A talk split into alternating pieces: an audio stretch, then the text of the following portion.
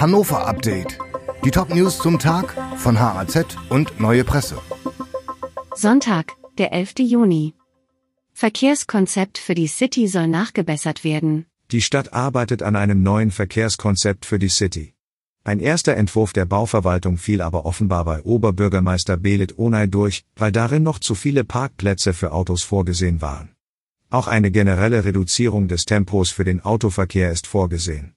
Nun wird das Konzept in der Verwaltung nachgeschärft. Demonstration am Fliegerhorst Wunsdorf gegen Militärmanöver. Rund 350 Demonstranten haben sich am Sonnabendmittag vor dem Haupteingang zum Fliegerhorst Wunsdorf versammelt, um gegen die Großübung Air Defender 23 zu protestieren. Als auch Vertreter der marxistisch-leninistischen Partei Deutschlands ein Transparent entrollten, wurden sie aufgefordert, die Demonstration zu verlassen. Weil sie sich weigerten, gab es eine offizielle Rüge.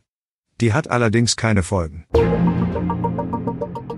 Hannovers Zoo muss eine Million Euro pro Jahr sparen. Die Region Hannover muss in ihrem Haushalt 44 Millionen Euro einsparen. Das betrifft auch den Zoo. Er gehört der Region Hannover.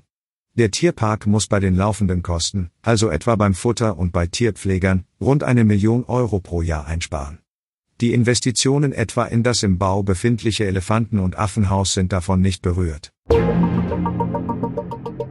Unterschriftensammlung für Restaurant Fasanenkrug. Das Restaurant Fasanenkrug in Hannovers Norden soll erhalten bleiben.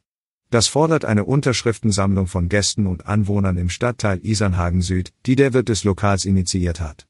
Möglicherweise plant die Supermarktkette Lidl auf dem Gelände den Bau eines Einkaufsmarktes.